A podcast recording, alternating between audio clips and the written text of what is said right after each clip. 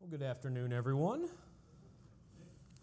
It's good to be back with you, and if you would go on and open your Bibles to the book of Genesis chapter twenty-five, and we are going to look at that particular section of Scripture, verses nineteen through twenty-four, which Richard read for us just a few minutes ago. But before we actually look back at that text, I'm sure that throughout your life you've realized that you can learn a lot through observing different families. Some things will be good, like how to treat your children, how to treat your spouse, the way that you're supposed to function as a unit. But then there's also families that you've looked at and said, you know, we might not want to do that. You've seen some dysfunctional families where they don't get along. There's a lot of arguing. There's a lot of complaining. And you learn those are things we don't want to do in our family. Well, this afternoon, I would like us to look into Scripture and actually view the family of Isaac.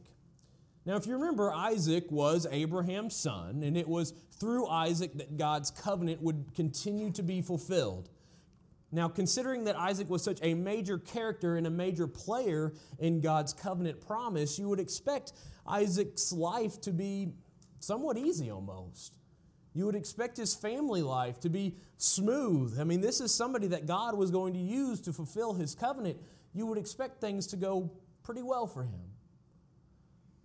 But as we'll see, Isaac's family wasn't the Cleaver family of ancient times. Yes, they had some very good traits, but they also had their flaws and things that they struggled with. They were a family that was full of tension. And so there are many lessons that we can learn from the family of Isaac, and I want to look at those this afternoon because hopefully they'll help us grow closer to God and help us maintain the spiritual blessings that God has given all of us. And if you don't mind, I would like to read our text one more time before we dig in in detail, beginning in verse nineteen of Genesis chapter twenty-five. These are the generations of Isaac, Abraham's son. Abraham fathered Isaac, and Isaac was forty years old when he took Rebekah, the daughter of Bethuel, the Aramean of Padan Aram, the sister of Laban, the Aramean, to be his wife. And Isaac prayed to the Lord for his wife, because she was barren. And the Lord granted his prayer, and Rebekah, his wife, conceived. The children struggled together within her, and she said, "If it is thus, why is this happening to me?" So she went to inquire of the Lord, and the Lord said to her, "Two nations are in your womb, and two peoples from within you shall be divided. The one shall be stronger than the other, the older shall serve the younger." When her days to give birth were completed, behold, there were twins in her womb. The first came out red, and his body like a hairy cloak. So they called his name Esau. Afterward, his brother came out with his hand holding Esau's heel. So his name was called Jacob. Isaac was sixty years old when she bore him. When the boys grew up, Esau was a skillful hunter, a man of the field, while Jacob was a quiet man, dwelling in tents. Isaac loved Esau because he ate of his game, but, but Rebekah loved Jacob. Once, when Jacob was cooking stew, Esau came in from the field, and he was exhausted. And Esau said to Jacob, "Let me eat some of that red stew, for I am exhausted." Therefore his name was called Edom. Jacob said, "Sell me your birthright now." Esau said, "I am about to die. Of what use is my birthright to me?" Jacob said, "Swear to me now." So he swore to him and sold his birthright to Jacob. Then Jacob gave Esau bread and lentil stew, and he ate and drank and rose and went his way. Thus Esau despised his birthright. Well, at the very beginning of verse nineteen, we have the introduction to Isaac's family, and it simply says, "These are the generations of Isaac." And just as a side note, anytime you come across that phrase, "These are the generations of," fill in the blank, you're going to see that a lot in Genesis. That's basically going to an indication to you that what you're about to read is a portion of Scripture dedicated to that particular individual. So "these are the generations of" is typically always an introduction to the next portion of Scripture dealing with uh, that particular person. But it says in verse twenty that Isaac was forty years old when he took Rebekah to be his wife. And of course, the Scripture tells us that Rebekah was unable to conceive. Now, if you remember, this is the exact same problem that her mother-in-law Sarah had, wasn't it? She was unable to conceive as well. And I highly doubt that that was coincidence. but rather a way for God's providence and God's wisdom to be shown. And not just to strengthen the faith of those immediately involved, like Abraham and Sarah and Isaac and Rebekah, but to strengthen the faith of all those who are aware of the situation. They could look at that and say, here's another woman in this same family who is barren. Yet despite all reasonable logic, she's able to conceive and give birth. They saw that the children that came forth were undoubtedly born of God, and God's hand was involved. And in a similar way, similar way, we too as Christians can see that our existence, born believers, isn't by anything that we have done as individuals, but we are born as Christians through God and by God.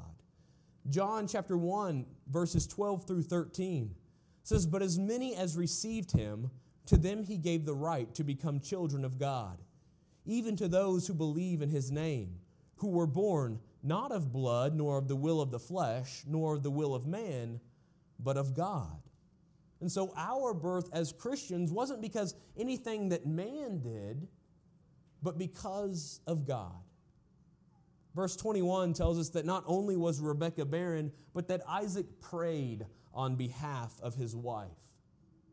Now remember, part of God's covenant promise to Abraham, Isaac's father, was that he and his descendants would have many offspring.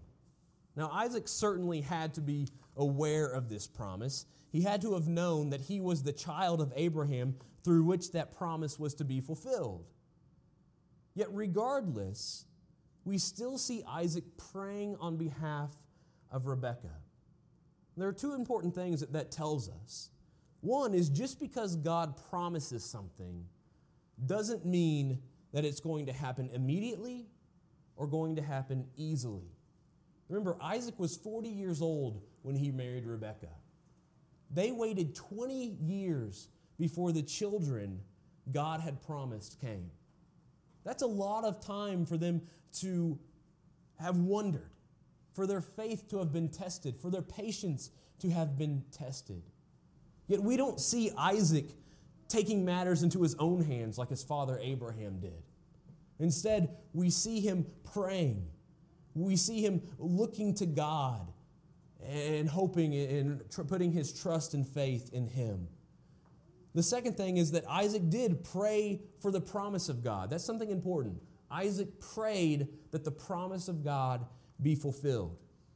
If God promises something, we know beyond a shadow of a doubt that God will fulfill that promise.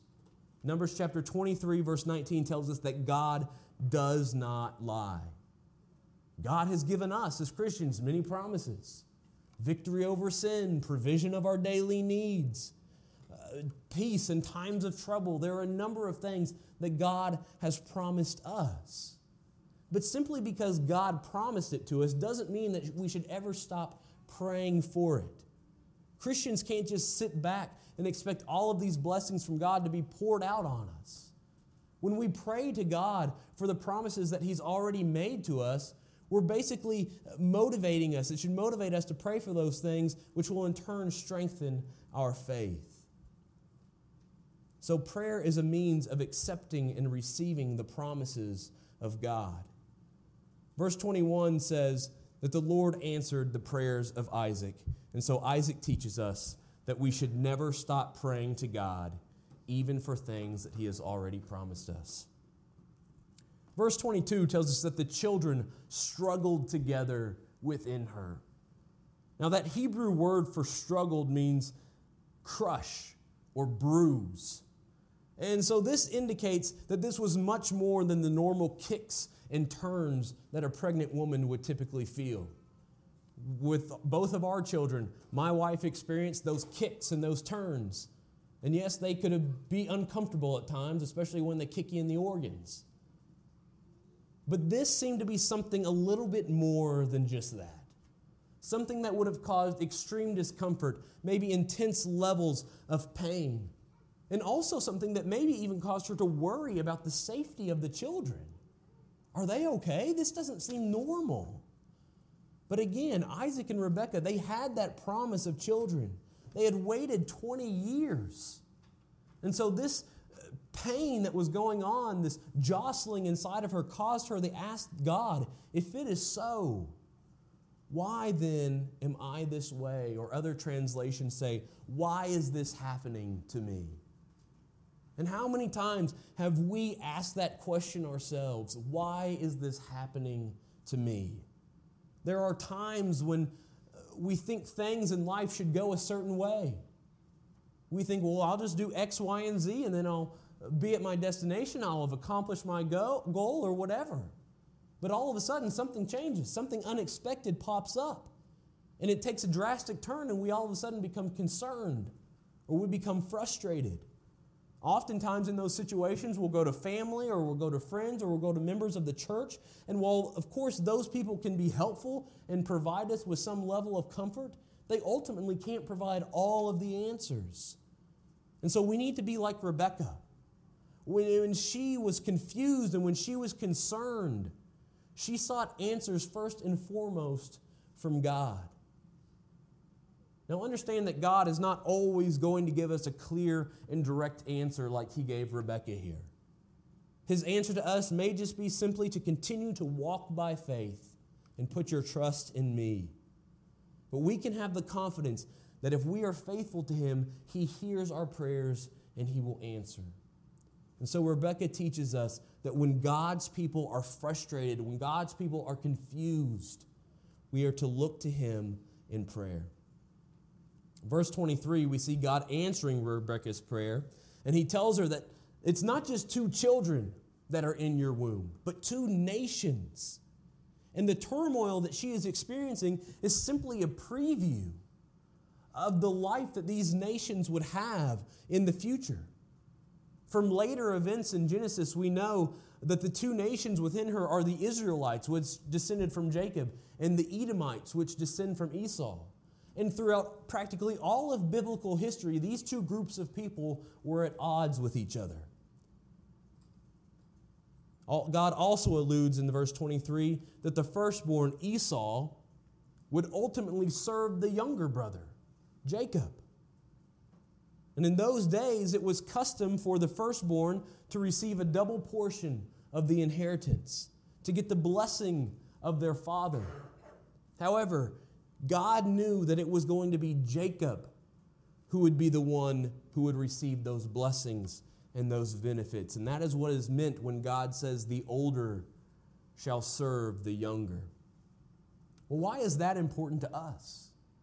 Well, it tells us something very, very specific, that God does not bless people based on man's standards.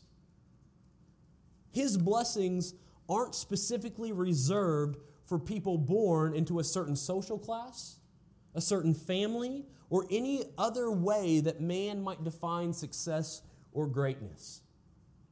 Galatians chapter three, verse twenty-eight says, there is neither Jew nor Greek, slave nor free, male nor female, for you are all one in Christ Jesus. And so all of us, whether we were the firstborn, whether we were the youngest, whether we were born into royalty, whether, whether we were born into poverty, all of us have a choice in whether or not we receive the blessings of God. It's all our choice. A child could grow up in the most godly, the most righteous family, and everyone around could say, you know, that child is going to grow up to be a great servant of the Lord. But that isn't always the case, because individuals grow up and they can reject the new life that God has to offer them. They can reject his forgiveness. They can reject his mercy. And so, yes, Esau was the firstborn, and by man's customs, by man's expectations, by man's standards, he was destined to be the one to receive the blessings. But as we're going to see, he rejected the blessings, just like we can be guilty of doing ourselves. And so in verse twenty-four, it's, we learned that the birth took place just like God said it would. She delivers twins, and then we learn that the first child comes out, and he was red. And his whole body was hairy, like a hairy garment. And because of that, they named him Esau, because Esau means rough or hairy. Verse twenty-six, Jacob follows.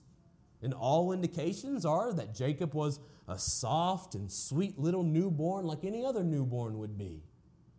But there is something that's important to note about the way Jacob followed Esau, because he followed Esau clinging on to Esau's heel. Jacob literally means he grasps the heel. That's what the name Jacob means. And to me, and I think most everybody else, that represents the life that those two brothers were going to have with each other. Even though Esau was the firstborn, even though he was supposed to be the one who benefited from that, it was going to be Jacob who would grasp his heel, who would trip him up, who would take advantage of him and take that blessing away. In verse twenty-seven, it's, we learn about the two men and how they grew up and they quickly took very separate paths in life. Jacob, which says that he was a, a man who worked among the tents. Esau, a skillful hunter in the fields. Jacob, working among the tents, uh, probably tells us that he preferred the comfort, the consistency, the daily routine that came with working the domestic life. He found solitude and contentment in that. In my mind, I equate that to a man who prefers office work. He goes into the office every single day. He sits down at the same computer every day. He grabs a cup of coffee in the morning, and he does similar work throughout the day, something like I do at my job. And then contrast that with Esau, a man of the wilderness, a skilled hunter. He was rugged. He was adventurous. He loved spending time outdoors. He found thrill and enjoyment in capturing prey. Esau was the Bear Grylls of the Hebrews. That's the type of man that he was. And because Esau had that type of personality, it probably meant that he lived by impulse and instinct. And those two things can be very good things. They can be strengths in a lot of ways. But for Esau, they would ultimately prove to be his weakness. Verse twenty-eight tells us an interesting point, that each parent had their favorite child, and for seemingly different reasons. Isaac loved the man Esau had become. From what we know about Isaac, it doesn't appear that he was the rough and rugged man that, that Esau was. Isaac seemed to be just a calm man throughout his life.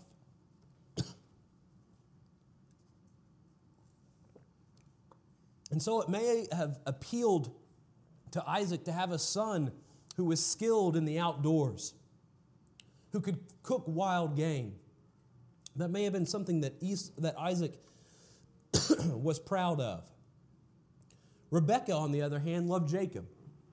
And although it does not specifically say why she loved Jacob, it may have been that she preferred him because he enjoyed staying among the tents. They had a greater opportunity to bond and to get it, to know each other better.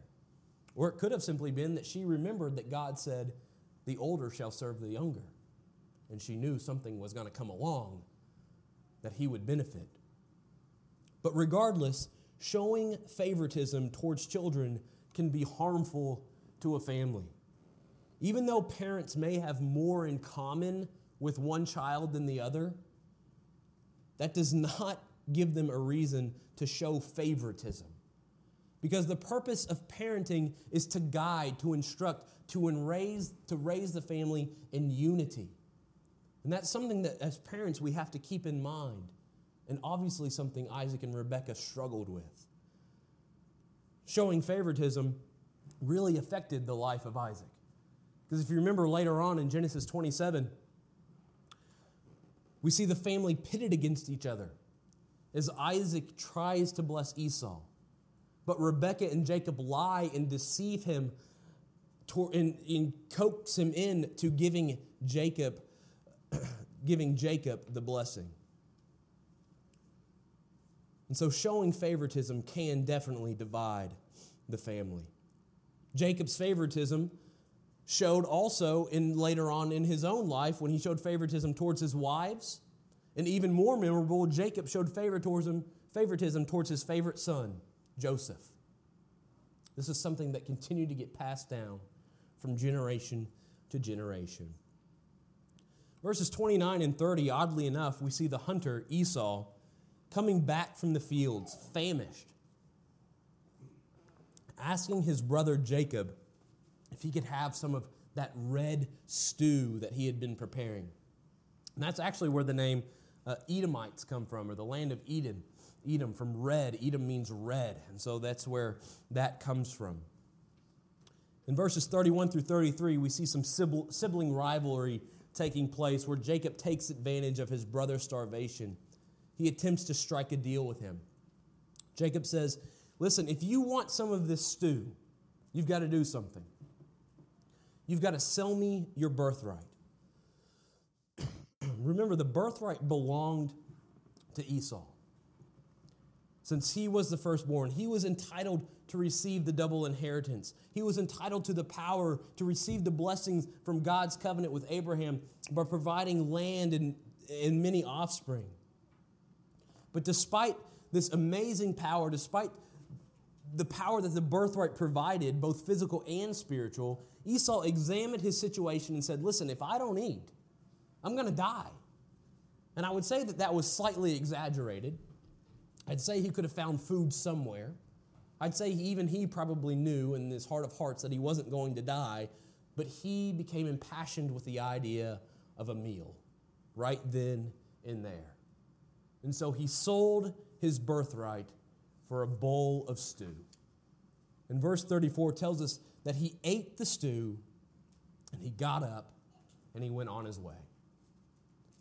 Doesn't seem like he gave much thought to the decision that he just made. Didn't take into account the weight of what he just did. He didn't try to plead with his brother, make a compromise. Hey, maybe we could strike a deal. Maybe I don't have to give you my birthright. Maybe we, I could do something else. No. He didn't later go to his father and try and reverse what had just happened. In other words, there was no sense of remorse, no sense of repentance, no true understanding of what he had just done. And because of this decision, the text says that Esau despised his birthright. In the New Testament, Hebrews chapter twelve, verses fifteen and sixteen says, "See to it that no one comes short of the grace of God, that no root of bitterness springing up causes trouble, and by it may be defiled, that there be no immoral or godless person like Esau, who sold his own birthright for a single meal." And so Esau teaches us in this example that spiritual blessings can easily be lost by living for the moment.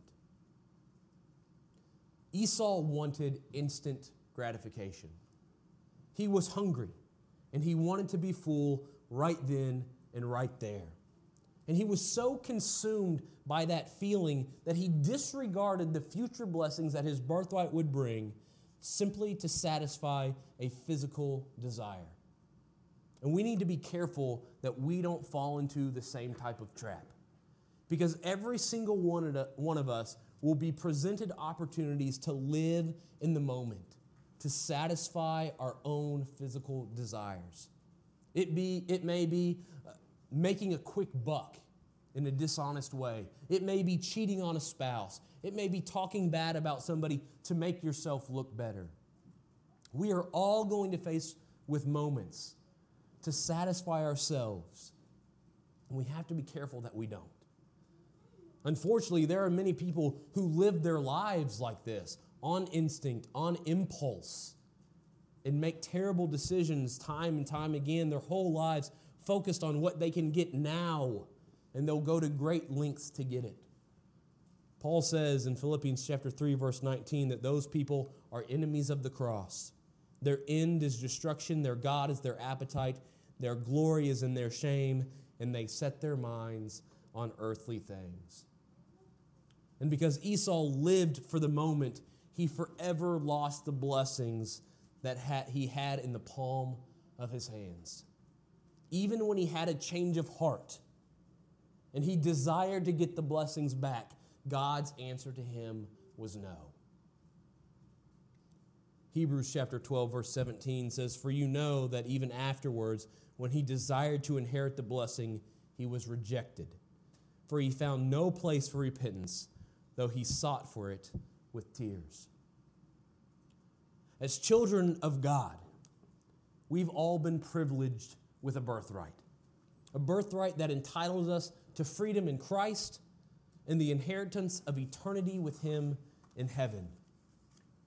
And so the question is, what are we going to do with it? What are we going to do with that birthright? Are we going to cling on to it as the priceless possession that it truly is? Or are we going to squander it like Esau did to satisfy the cares and the desires of this world? If you've not become a child of God, if you've not received your birthright, God is ready and waiting to bless you with it. But it's up to you to accept it. And the only way to do that is to turn away from your sin, to confess that Jesus Christ is truly the Son of God, and to be buried with Christ in baptism. It's then that you're going to receive the most beautiful gift that the world has ever known. And these are the lessons that we can learn from the family of Isaac.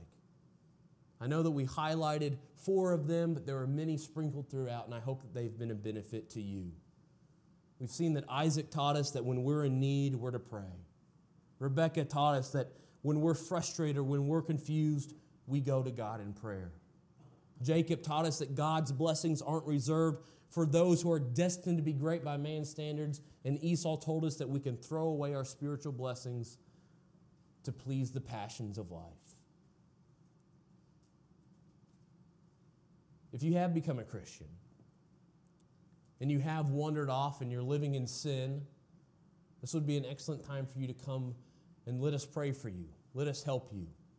If you're struggling with your family, if there's anything that we can do, this would be an excellent moment. If we can help you in any way, please come forward as together we stand and as we sing.